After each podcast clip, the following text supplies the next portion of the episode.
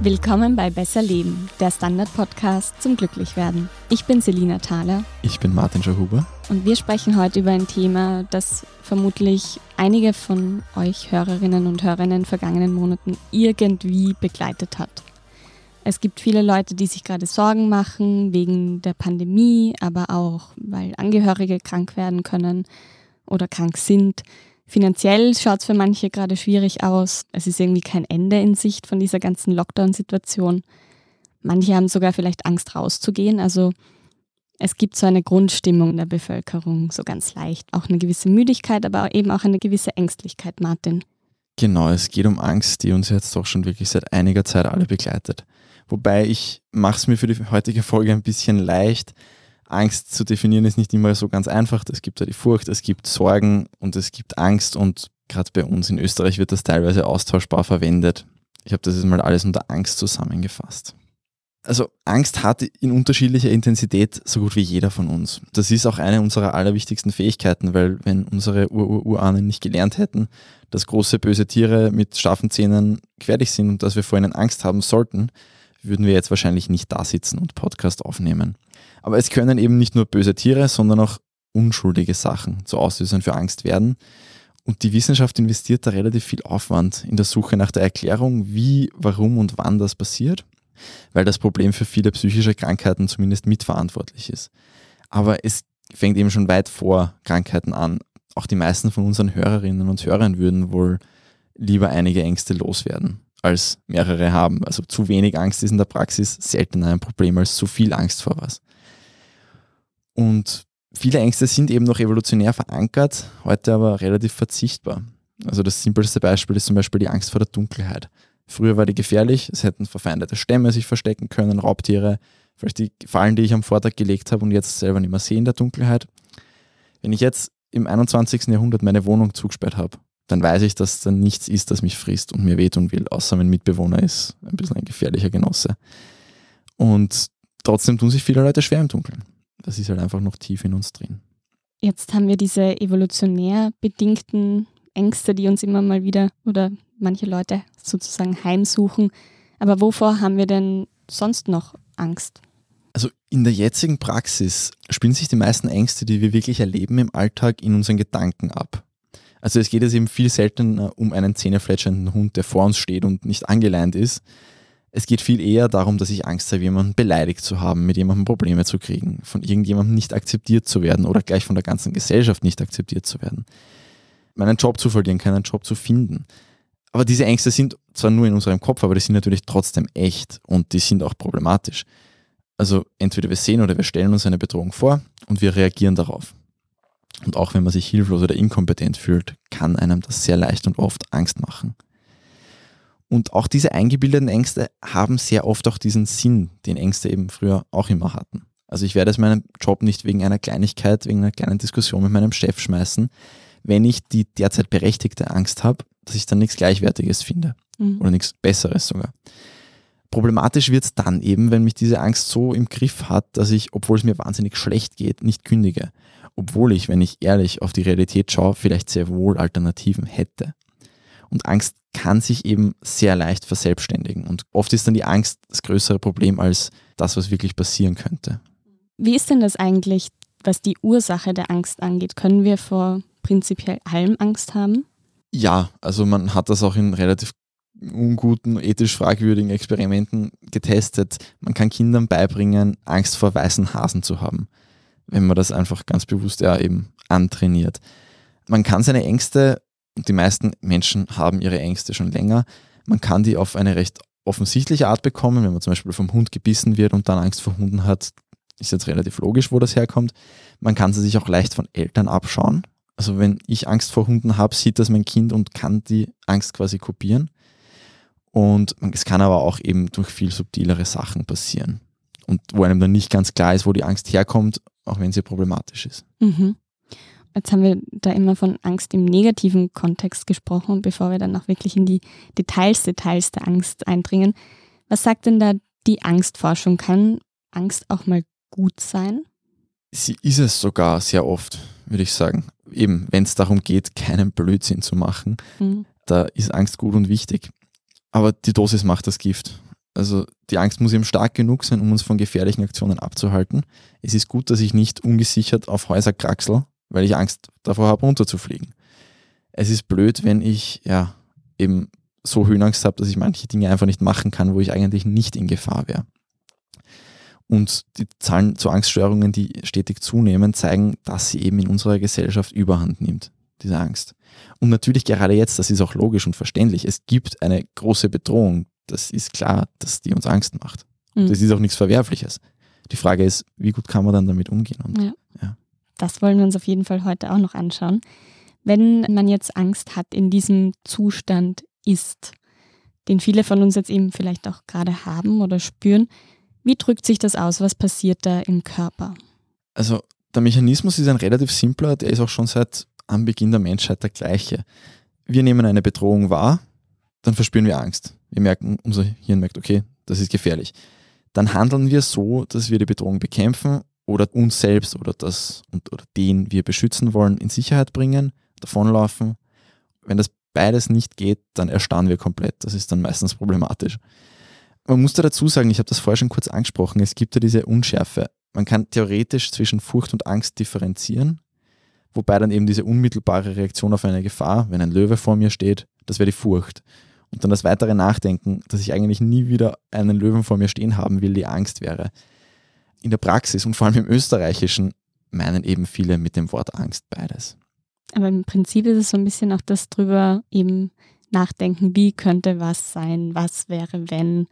Genau, und gerade eben in unserer Gesellschaft in der heutigen Zeit sind das die Ängste, die viel mehr Menschen beschäftigen. Und es läuft dann eben so ab, dass unsere Sinne was Bedrohliches wahrnehmen. Das geht dann zur Amygdala, das ist ein sehr alter Teil des Gehirns und die löst über den Sympathikus, den kennen wir aus der Atemfolge, das löst dann die körperlichen Reaktionen aus, die uns eben in diesem ersten Furchtmoment so hellwach und reaktionsschnell machen. Und das ist eigentlich der evolutionäre Sinn von Angst.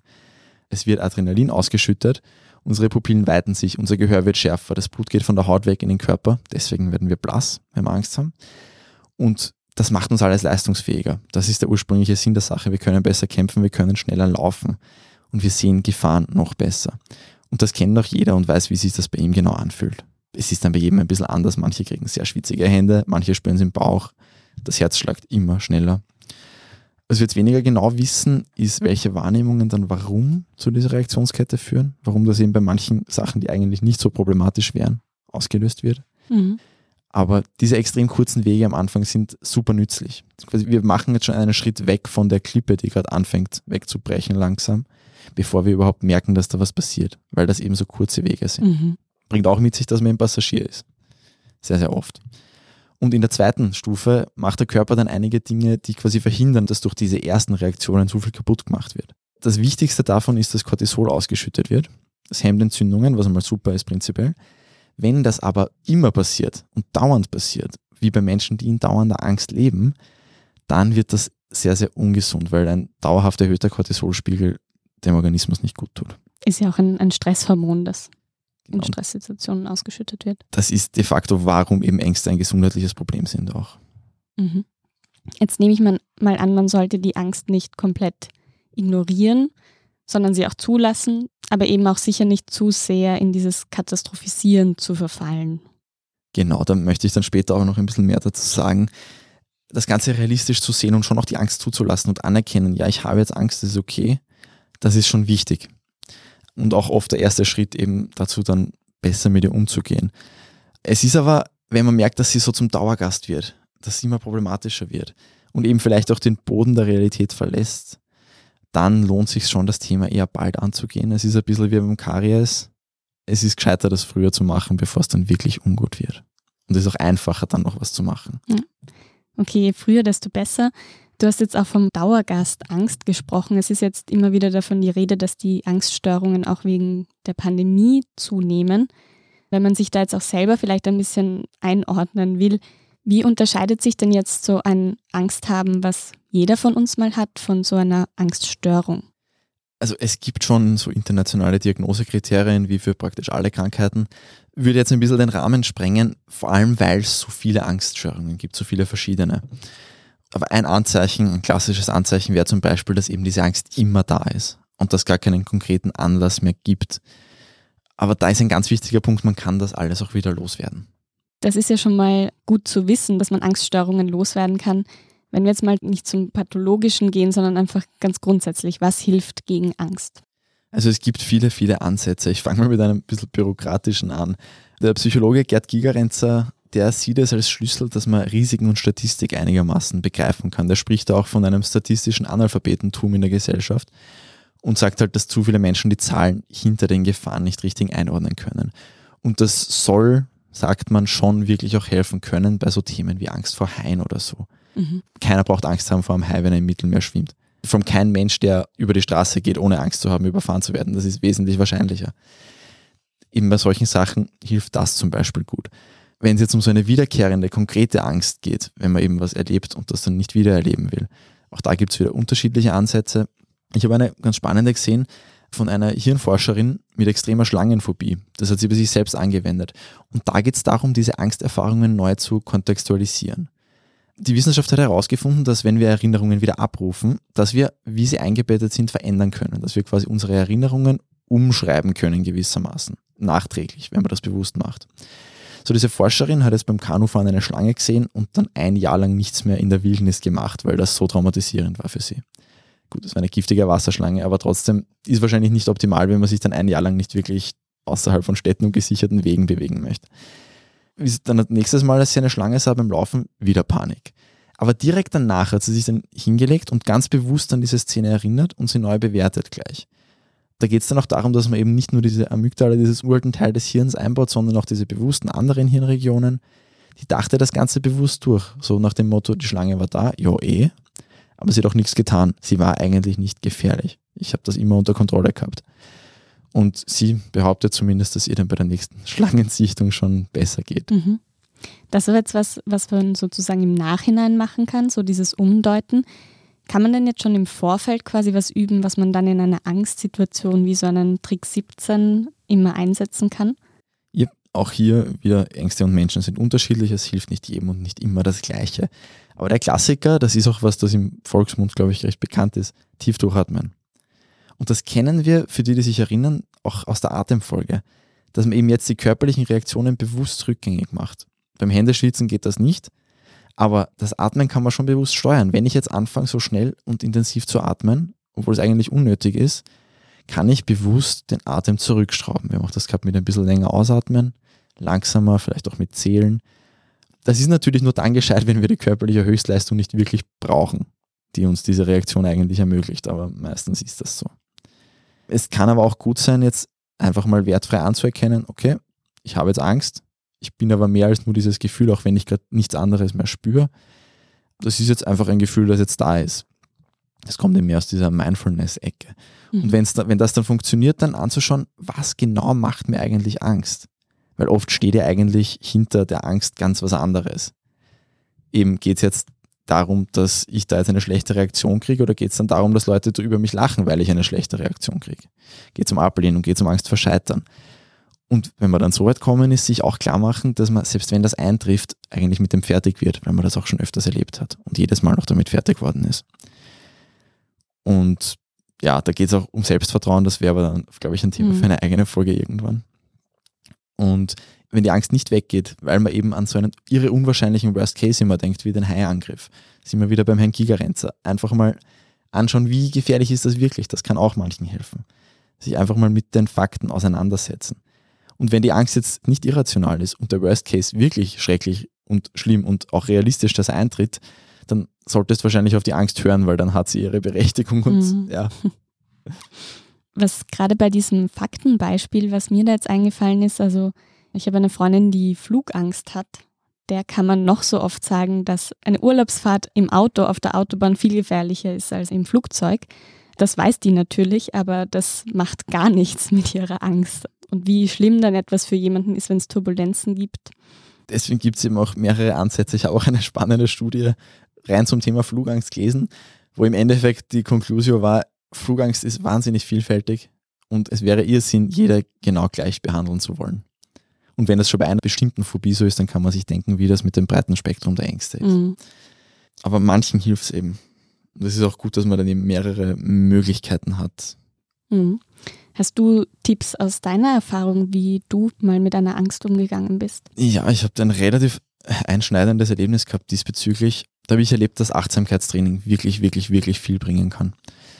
Ich bin vor ein bisschen mehr als einem Jahr allein in einem Zelt im südostasiatischen Regenwald gelegen, die nächsten Menschen 500 Meter entfernt, und du kannst dir nicht vorstellen, wie laut und gruselig so ein Regenwald sein kann. Ich weiß nicht, ob ich jemals so Angst gehabt habe in meinem Leben davor.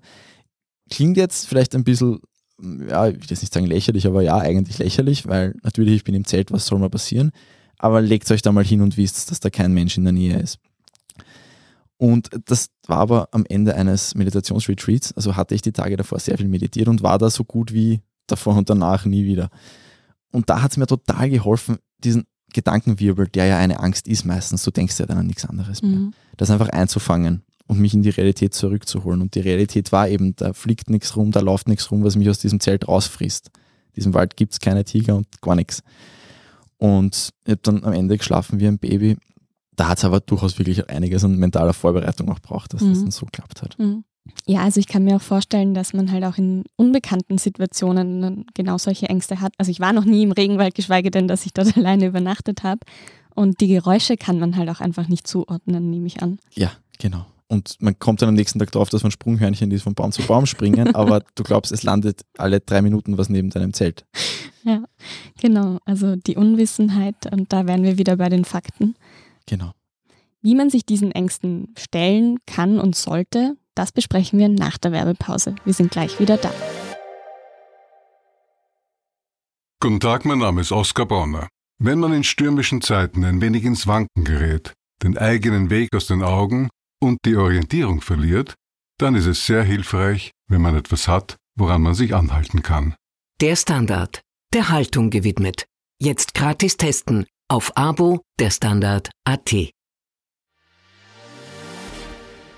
Wir sind wieder zurück, und Martin, du hast zuletzt von deinen Erfahrungen im Regenwald gesprochen. Wenn wir jetzt zum Beispiel bei Spinnen sind oder eben bei der Flugangst, das sind so Dinge, die Leute oft aufzählen, wovor sie Angst haben. Aber auch wenn man ungern Horrorfilme schaut oder irgendwie in großen Menschenmassen ist, hilft es, wenn man sich da eben diesen angstmachenden Dingen stellt? Ja, also diese Exposure Therapy, wie es im Englischen heißt, eben sich dem auszusetzen Schritt für Schritt, das ist sehr, sehr, sehr verbreitet. Eben oft auch mit dem schrittweise Aspekt, jetzt selten so als Schocktherapie. Und gerade eben vor allem bei Menschen mit Phobien, wo man eben vor einer konkreten Sache immer Angst hat, wenn sie einem begegnet. Und gerade bei Menschen mit Phobien hat sich gezeigt, dass sie dem Problem eher aus dem Weg gehen, um es zu bewältigen.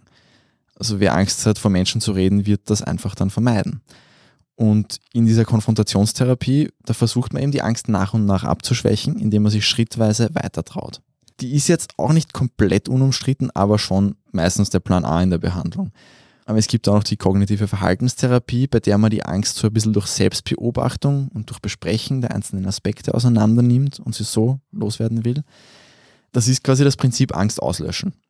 Funktioniert nicht bei jedem Patienten, deswegen sucht man auch nach alternativen Wegen. Und was relativ neu jetzt kommt und ein bisschen vielversprechend scheint, nach dem, was ich gelesen habe, ist, die Angst einfach mal Angst sein zu lassen und sie durch so eine Art Sicherheitsanker zu überlagern. Mhm. Also da gibt es jetzt neuere Studien, zuerst in Mäusen und dann auch bei Menschen, die haben gezeigt, wenn man jetzt jemandem beibringt, dass er einen Reiz mit Sicherheit assoziiert, dann kann dieser Reiz, den griffbereit zu haben, auch in einer Krisensituation die Angst verringern.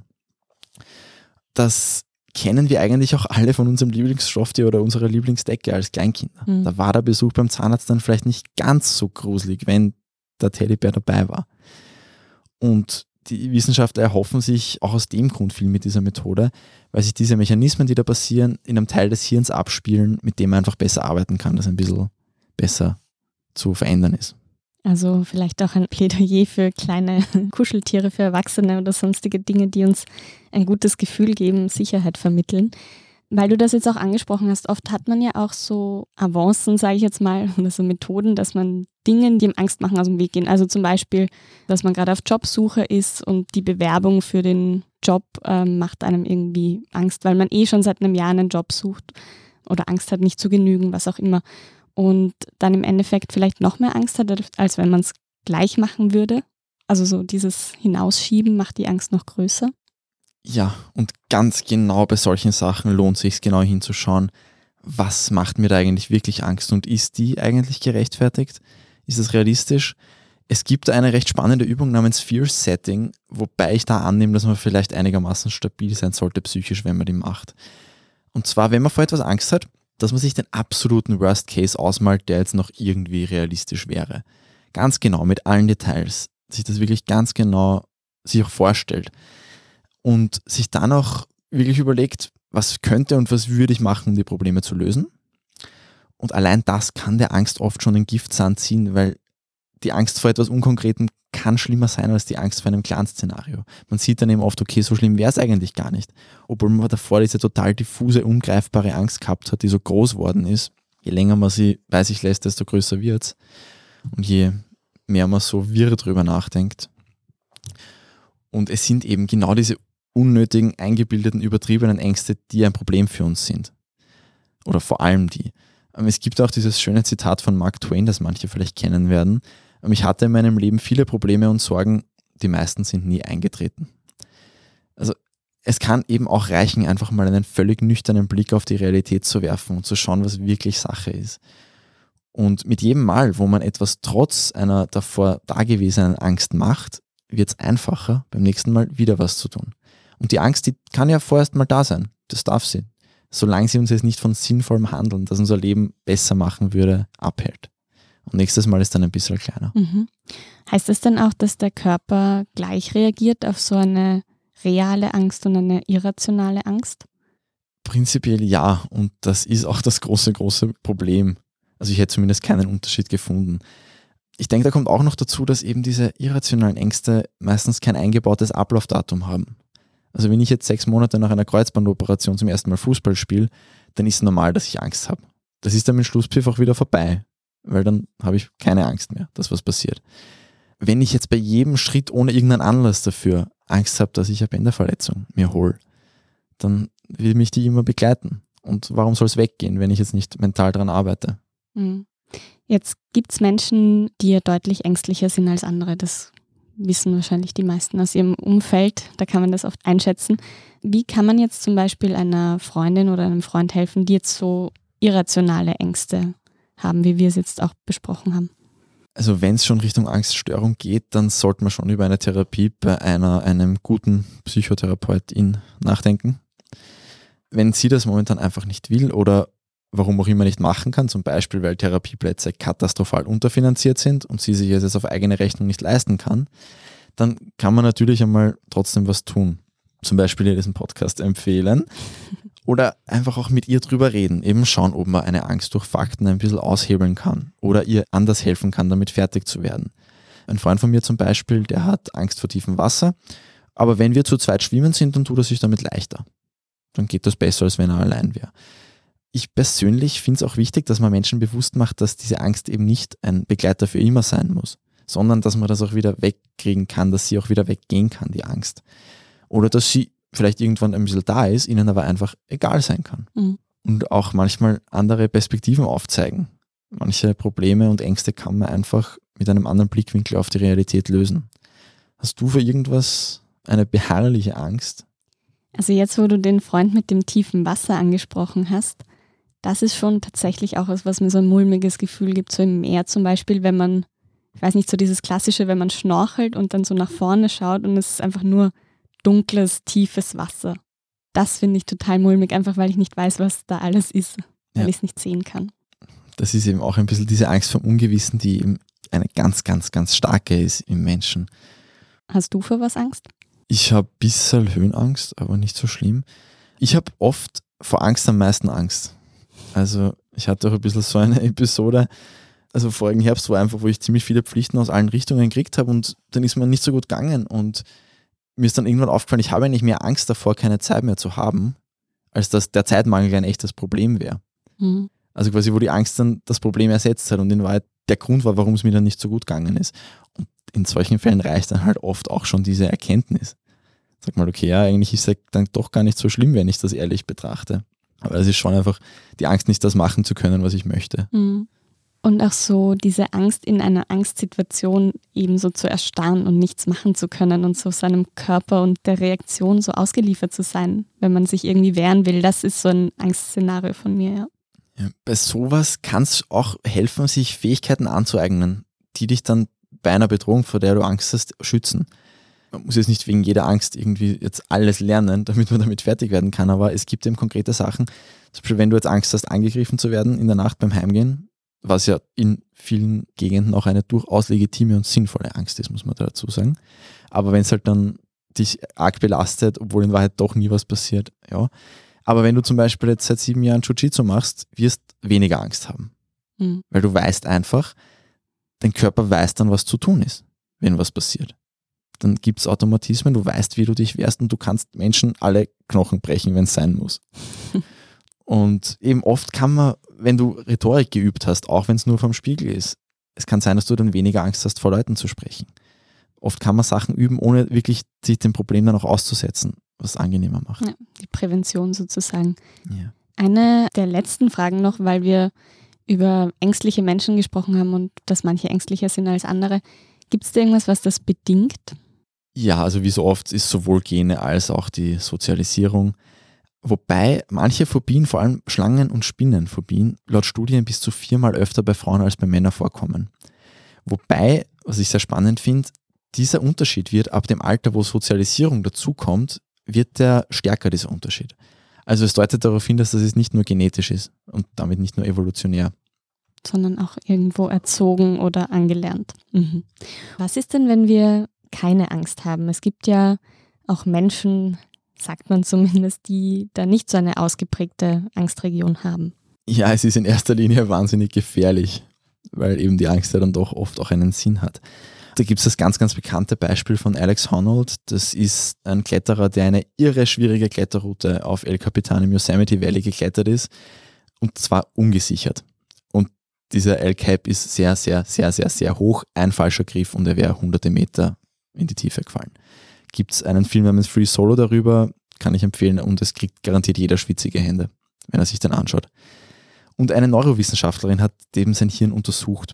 Und da hat sich gezeigt, okay, ja, seine Amygdala ist ein bisschen kleiner, aber das wäre jetzt noch nicht die Erklärung gewesen. Was sie herausgestellt hat, es ist praktisch unmöglich, die zu stimulieren. Also sie haben dem wirklich grauslichste Bilder gezeigt von Kriegsgebieten, Horrorfilmen und für sein Hirn, das Hirn hat einfach nicht reagiert. Also als würden wir in der Früh uns Butterbrot schmieren. Und das ist aber jetzt die Frage, wie ist das genau passiert? War das immer schon so? Wahrscheinlich nicht ganz. Er hat wahrscheinlich immer schon sehr wenig reagiert, aber er sagt selber, als er angefangen hat, ungesichert zu klettern und er hat nicht mit solchen Sachen angefangen, da hatte er schon auch Angst. Zwar viel weniger, als ich sie zum Beispiel hätte, aber er hat sich die abtrainiert. Eben auch dieses Exposure Therapy gewissermaßen. Okay, also das geht auf jeden Fall auch, dass sie quasi nahezu weg ist, die Angst. Beim aber sicher Menschen. Die Ausnahme als die Regel. Gut, wir haben jetzt ganz viele unterschiedliche Möglichkeiten auch besprochen, wie man die Angst angehen kann und wie man auch anderen Personen helfen kann. Jetzt nochmal auf die Pandemie bezogen und zusammenfassend, Martin. Was bringt uns jetzt das alles aktuell? Also gerade in der Pandemie, das ist ja auch so ein Punkt, die Angst ist ja gerade sehr sinnvoll, weil wenn wir keine Angst hätten, würden wir wahrscheinlich alle jeden Tag Partys feiern und das wäre ein großes Problem.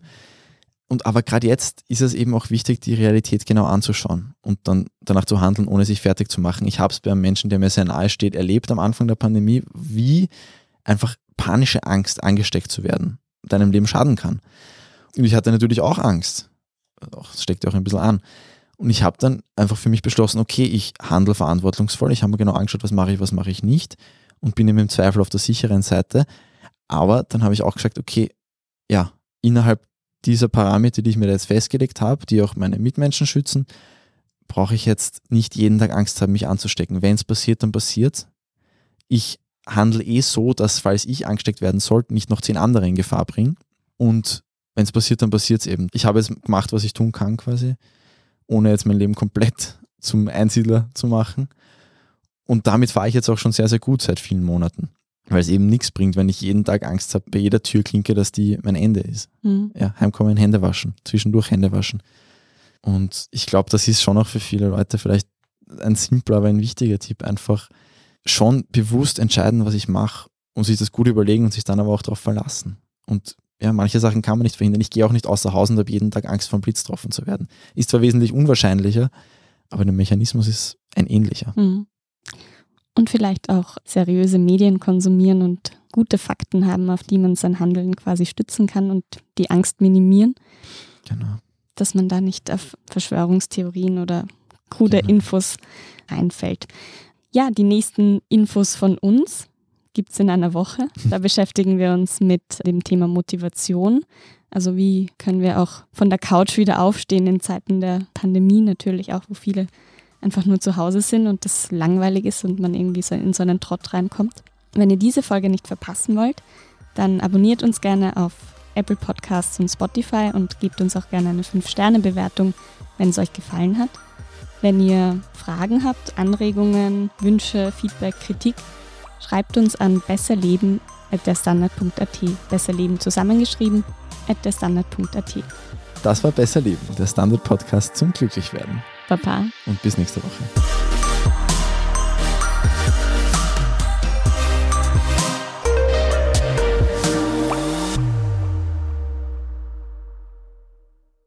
Guten Tag, mein Name ist Oskar Bonner.